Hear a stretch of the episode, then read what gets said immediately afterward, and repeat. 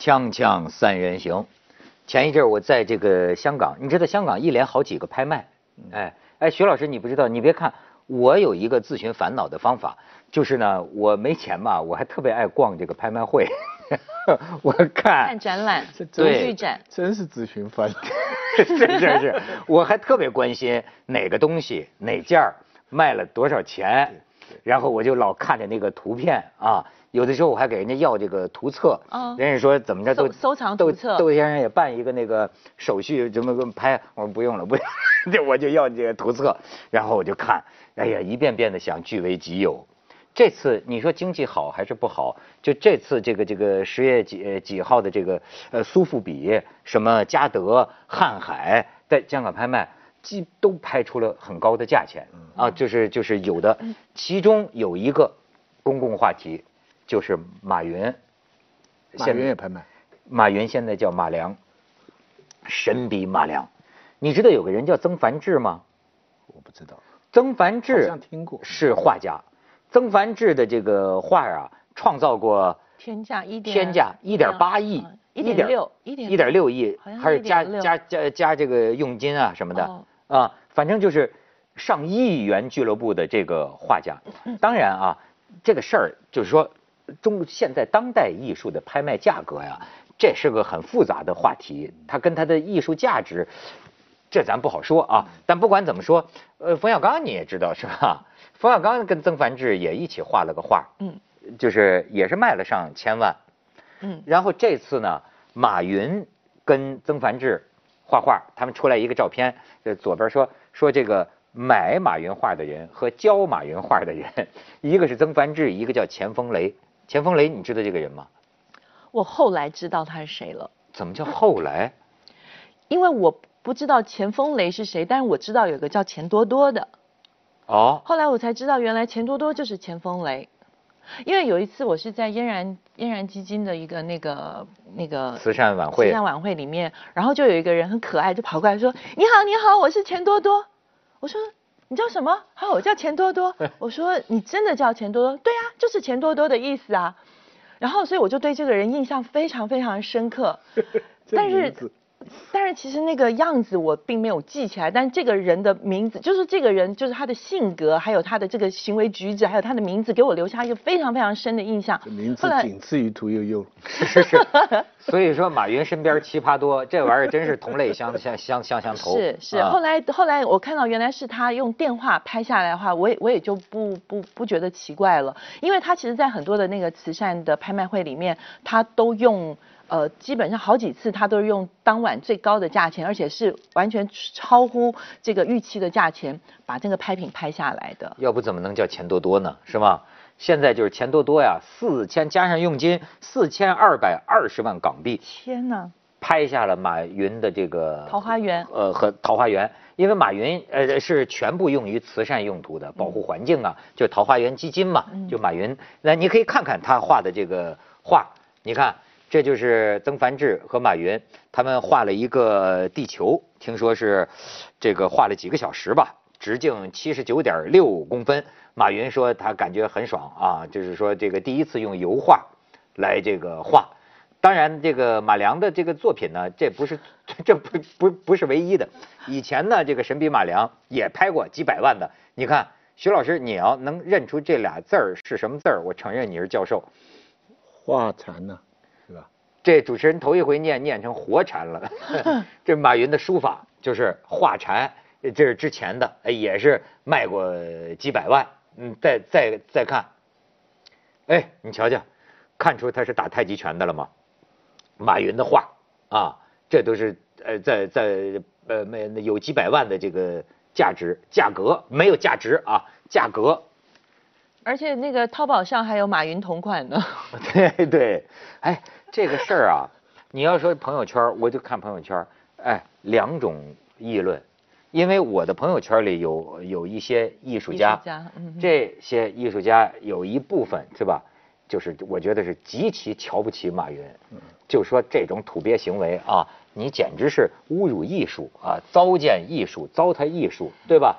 然后呢，就是说是你这个这个，而且这个带带坏风气，你一个不会画画的人，画这么个乱七八糟的玩意儿，然后就卖四千多万啊，那这个你给这个给这个艺术界或者做想做艺术家的人是一个什么空气呢？难道有钱富有财富？哎，像香港人有句话就呃爱讲什么呢？摇琴打啥呀？就是有钱你就是老大呀。那李他们就嘉诚还没画画呢哈，对李嘉诚也没画画，好像比尔盖茨画过吗？我不知道。没听过。好，这是一种观点，但是又有一些个拍卖公司的，也有一些个其他人就觉得，你们这些艺术圈儿你们不要泛酸，就是说马云的这个行为，他这个是慈善拍卖，说实在话，他跟这个艺术品拍卖市场不大是一回事儿，它是两件事儿，而且呢，呃，我还看见一个拍卖公司的老板老板说，老板说说这个。哎呀，我觉得这老板说的有点 有点是市井气，你知道吗？就是说，他说马云的能拍出这么样的这个价钱，你要看看呃他的身家和他的朋友圈儿就是钱多多之类的说。他说那天我出去抽烟，我就看见马云和他的几个朋友进酒店。他说我这一看，这几个人的身家加起来，那不得几千亿的身家，所以这对他们来说。人家是人家之间玩的游戏，嗯人家买了，人家全部做这个慈善，你们犯什么酸呢？甚至还说了，说你们艺术家干净吗？别跟我聊中国艺术家了，你这你们这里边这个恶恶恶恶心的脏事儿，是吧？我知道的不知多少呢。所以你看，就为这这事儿就能够这样的两派争论。我觉得发心是最重要的一件事情，就是他的发心是什么。我我不是我不懂艺术的，我我朋友圈里也没有艺术家，哎，有有有有几位画家，但是就是说，我不是吗？好好 说你是表演艺术家对对对嗯，就是我觉得发心是最重要的，就是说这个东西的，如果说你单看，哎，那个曾凡志跟马云合作的一幅画，拍了四千多万天价，你可能会觉得哇塞，这什么跟什么呀？但是其实这整件事情，因为他这个并不是第一例了。王中军，我的前老板，华谊兄弟的那个那个董事长，他其实也做了类似的事情。大家知道他一直在收收藏很多的艺术品，但是后来他也开始画画。为什么？他一幅画都要画卖四十万，谁来买都不打折，不会因为你跟我交情特别好，我就是要卖这个价钱。为什么？他需要这笔钱去支撑，因为华谊兄弟有一个慈善基金的部门，以前这个部门靠什么？靠我们呃，可能华谊兄弟的演员啊，或者是一些那个呃艺人捐款，或者是从外面募来的钱。但是毕竟募款是一件很难的事情，所以他最后他自己画画，然后凭借着自己的影响力把这些画卖出去之后，一幅画四十万，四十万可以为这个基金会做很多很多的事情。那其实马云这件事情也是一样的，他拍了四千多万，他这钱全数的捐进桃花源。的一个叫做呃，它应该算是一个环保类的一个慈善基金会。那其实这个发起人是谁？也是马云。嗯，这个慈善基金会发起人也是马云。那你说，其实他也就是左口袋放进右口袋。对，所以说呢，其实马云这事儿啊，很符合当代艺术的某些规律。有些作品还真的就是自买自卖创造价格的，左口袋放进右口袋。但是你说这个创造的这个这个价值，毕竟他真的是一个曾经拍卖出天价的一个一个艺术家，那他加持过的，他加持过的一幅画，我觉得卖出天价，而且用作慈善，有什么不好吗？徐老师怎么看？我这判断不了哎，我讲呃这个名人的附加值吧，这是，就是有的人呢就是不愿意用这种附加值，你看政治家用这种附加值也也，嗯，我在想毛主席诗词那些那些那些可以卖很高钱了吧？照理说，哎，你不要说这两天屠呦呦，屠呦呦得了诺贝尔奖，屠呦呦好像还表示抗议呢，不知有人从哪找出屠呦呦写的信。现在卖卖几万块钱呢，就是卖拍卖屠呦呦的信，所以就是说这个字儿以人贵啊，嗯这是一直就是有这个现象。嗯，而且那毛泽东的诗词啊，他有正式版本，但是后来那个丁玲刚到延安的时候啊，他跟他关系好，他给他写丁玲专门写了一首诗，这首诗后来胡风一直保持到很后来。那另外毛泽东把自己的诗重抄，抄给他有很多抄错，环球从此凉热哈、他环球一样凉热。什么道中流积水，什么什么错？你想，我们都知道，这写错的这个最值钱了，邮票错版是不得了的钱。所以我在想，这些东西可能也都可以在拍卖市场卖很多钱吧。我我我亲身碰到过的只有我们文学界的人。嗯，那我们文学界的人写字最值钱的是贾平凹。那我去过他的书房，他呢写的很清楚，就是一个字八万。那我当时在想，就先碰到两个事，第一说他帮我写幅字，他就问我要不要写你的名字。我是知道，如果不写我的名字呢，这幅字可以卖钱。嗯，但那也太无耻了吧，对不对啊？这个当然是我要他写我的名字，我努力使自己也变得同样有名，将来也可以卖钱。但后来我我就在想，他为什么要这个字要卖这么贵的钱呢？后来他跟我讲了一条，我就解释，我就通了。他那个书房里啊，摆了很多很多的出土文物，就那个罐啊、陶啊、晋代的、唐代的，什么各种各样乱七八，明清的匾啊什么的一大堆，我很出了名的这个。我说你怎么来这么多东西的？他说那些人挖到了来找我的。那我说他们怎么，呃，找你怎么样呢？卖卖给你？他说我买不起，我就给他们写个字。嗯，而然后呢，他就说到我这里就到底了。他我不会再去转卖、拍卖，什么都不会。将来我估计他大概也就准备或者建立一个馆，因为西安现在就有贾平凹的一个馆，他很容易就把它放进自己的馆里，将来作为文物留下来。我一听说说人家拿来一个古怪给他，比方说你要你要你真金白银十万二十万拿去买，文人嘛也都不舍得，那我给你写个字，我觉得这个非常合理。所以他们名人要怎么样利用他的知名度，舍不舍得利用自己的知知名度，我觉得这都是他们的事，这跟美术史没啥太大关系。假如我们今天或者将来的人认为贾平凹的字真的是非常好，那自有他的地位，对不对？嗯万一马云将来也变成呃艺术家了呢？那也不知道。马云已经是艺术家了，已经。商我看他做的买卖也跟艺术没什么两样。锵锵三人行，广告之后见。这个马云当然不只是艺术家，现在在我眼里，马云是企业家、艺术家、这个外交家、演说家、活动家、慈善家，呃，这个武林高手、太极拳 高高手，对吧？这个对中国传统文化的这个研究者，他他太多面了。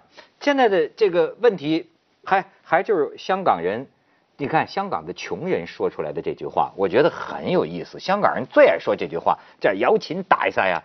其实香港人就是认有钱就是大，对对吧？他倒更实在。你觉得？哎，我真的觉得，我不说马云啊，我就想起我们这位朋友说，我到门口酒店门口抽烟，看见马云和他的几个哥们儿走进来，他说我就看他们都是什么身家的人。你知道，我确实现在觉得在许多个场合啊，哎，这是是不是一种人性的本能啊？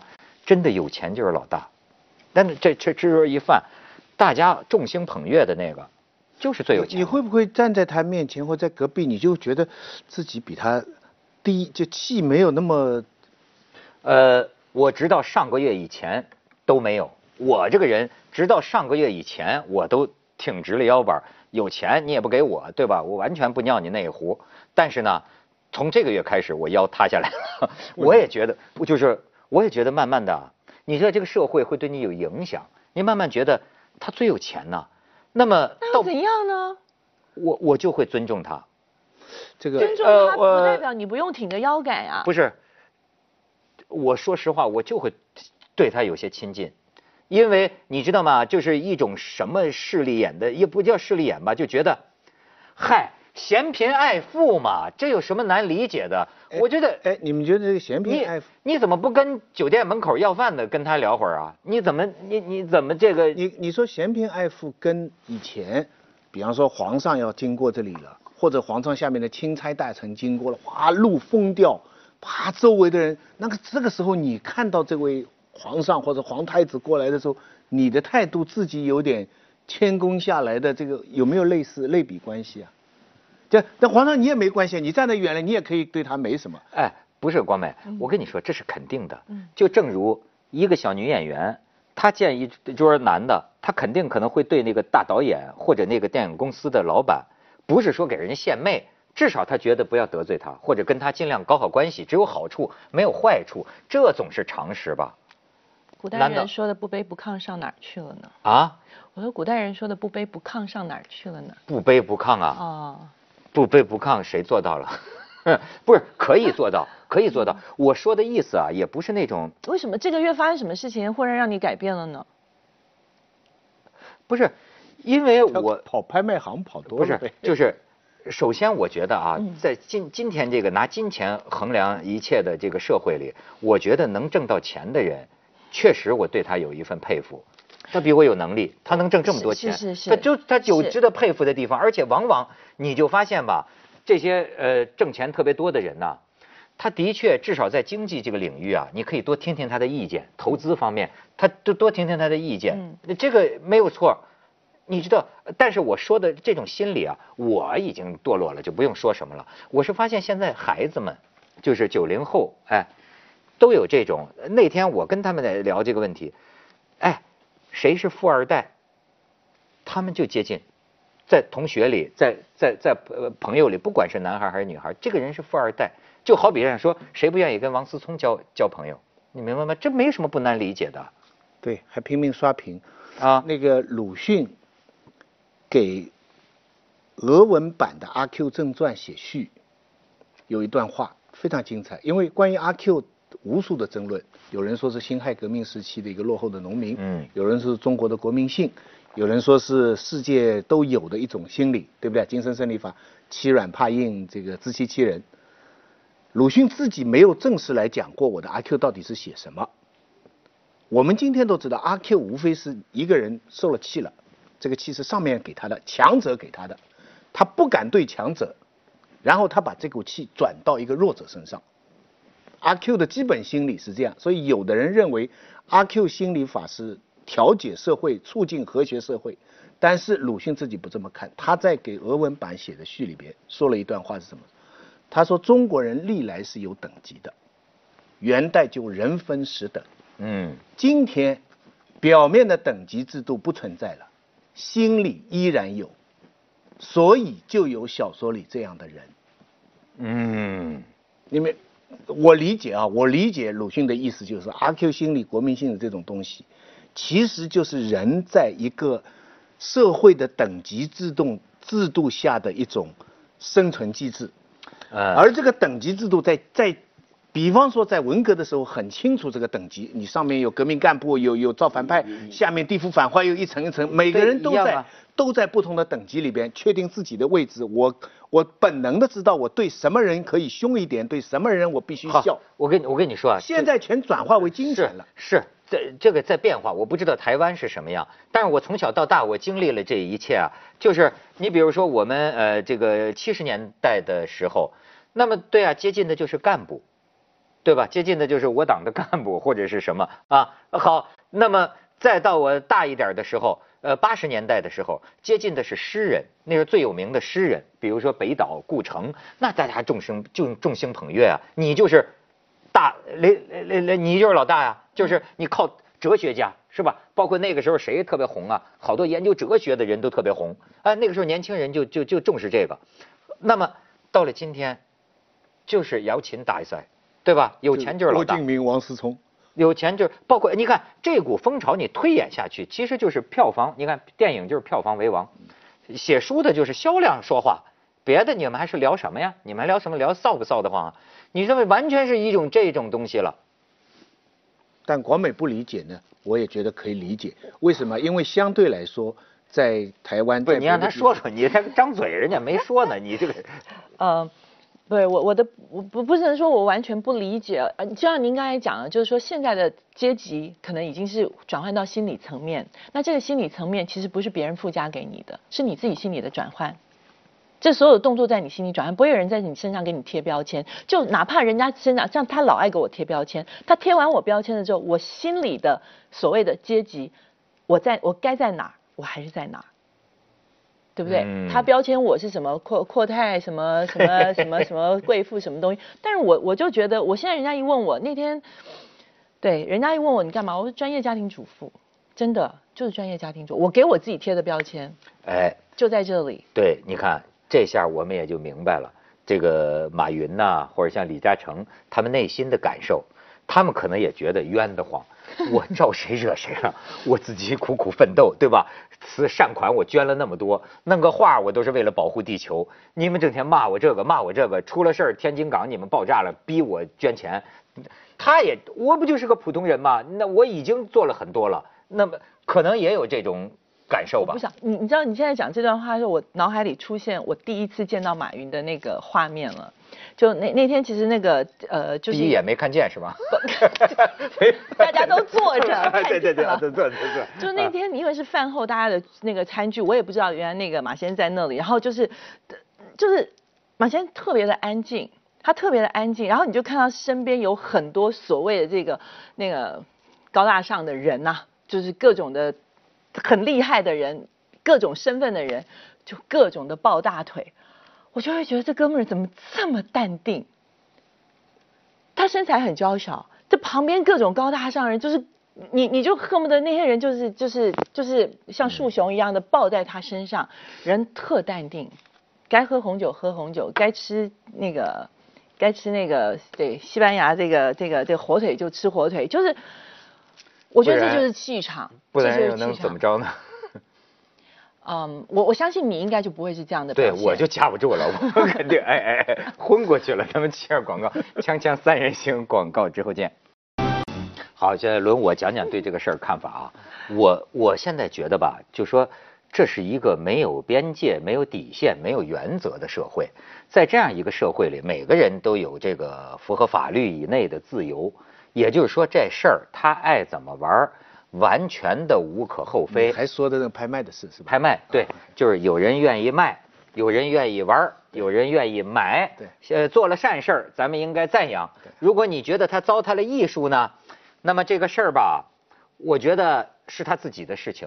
你你知道今天啊，我我最近有一个，我说这个为人处事叫自担因果，就是有时候别人很难去评价你，对吗？比如说很多明星都写书法，都都卖钱，对吧？我想说什么呢？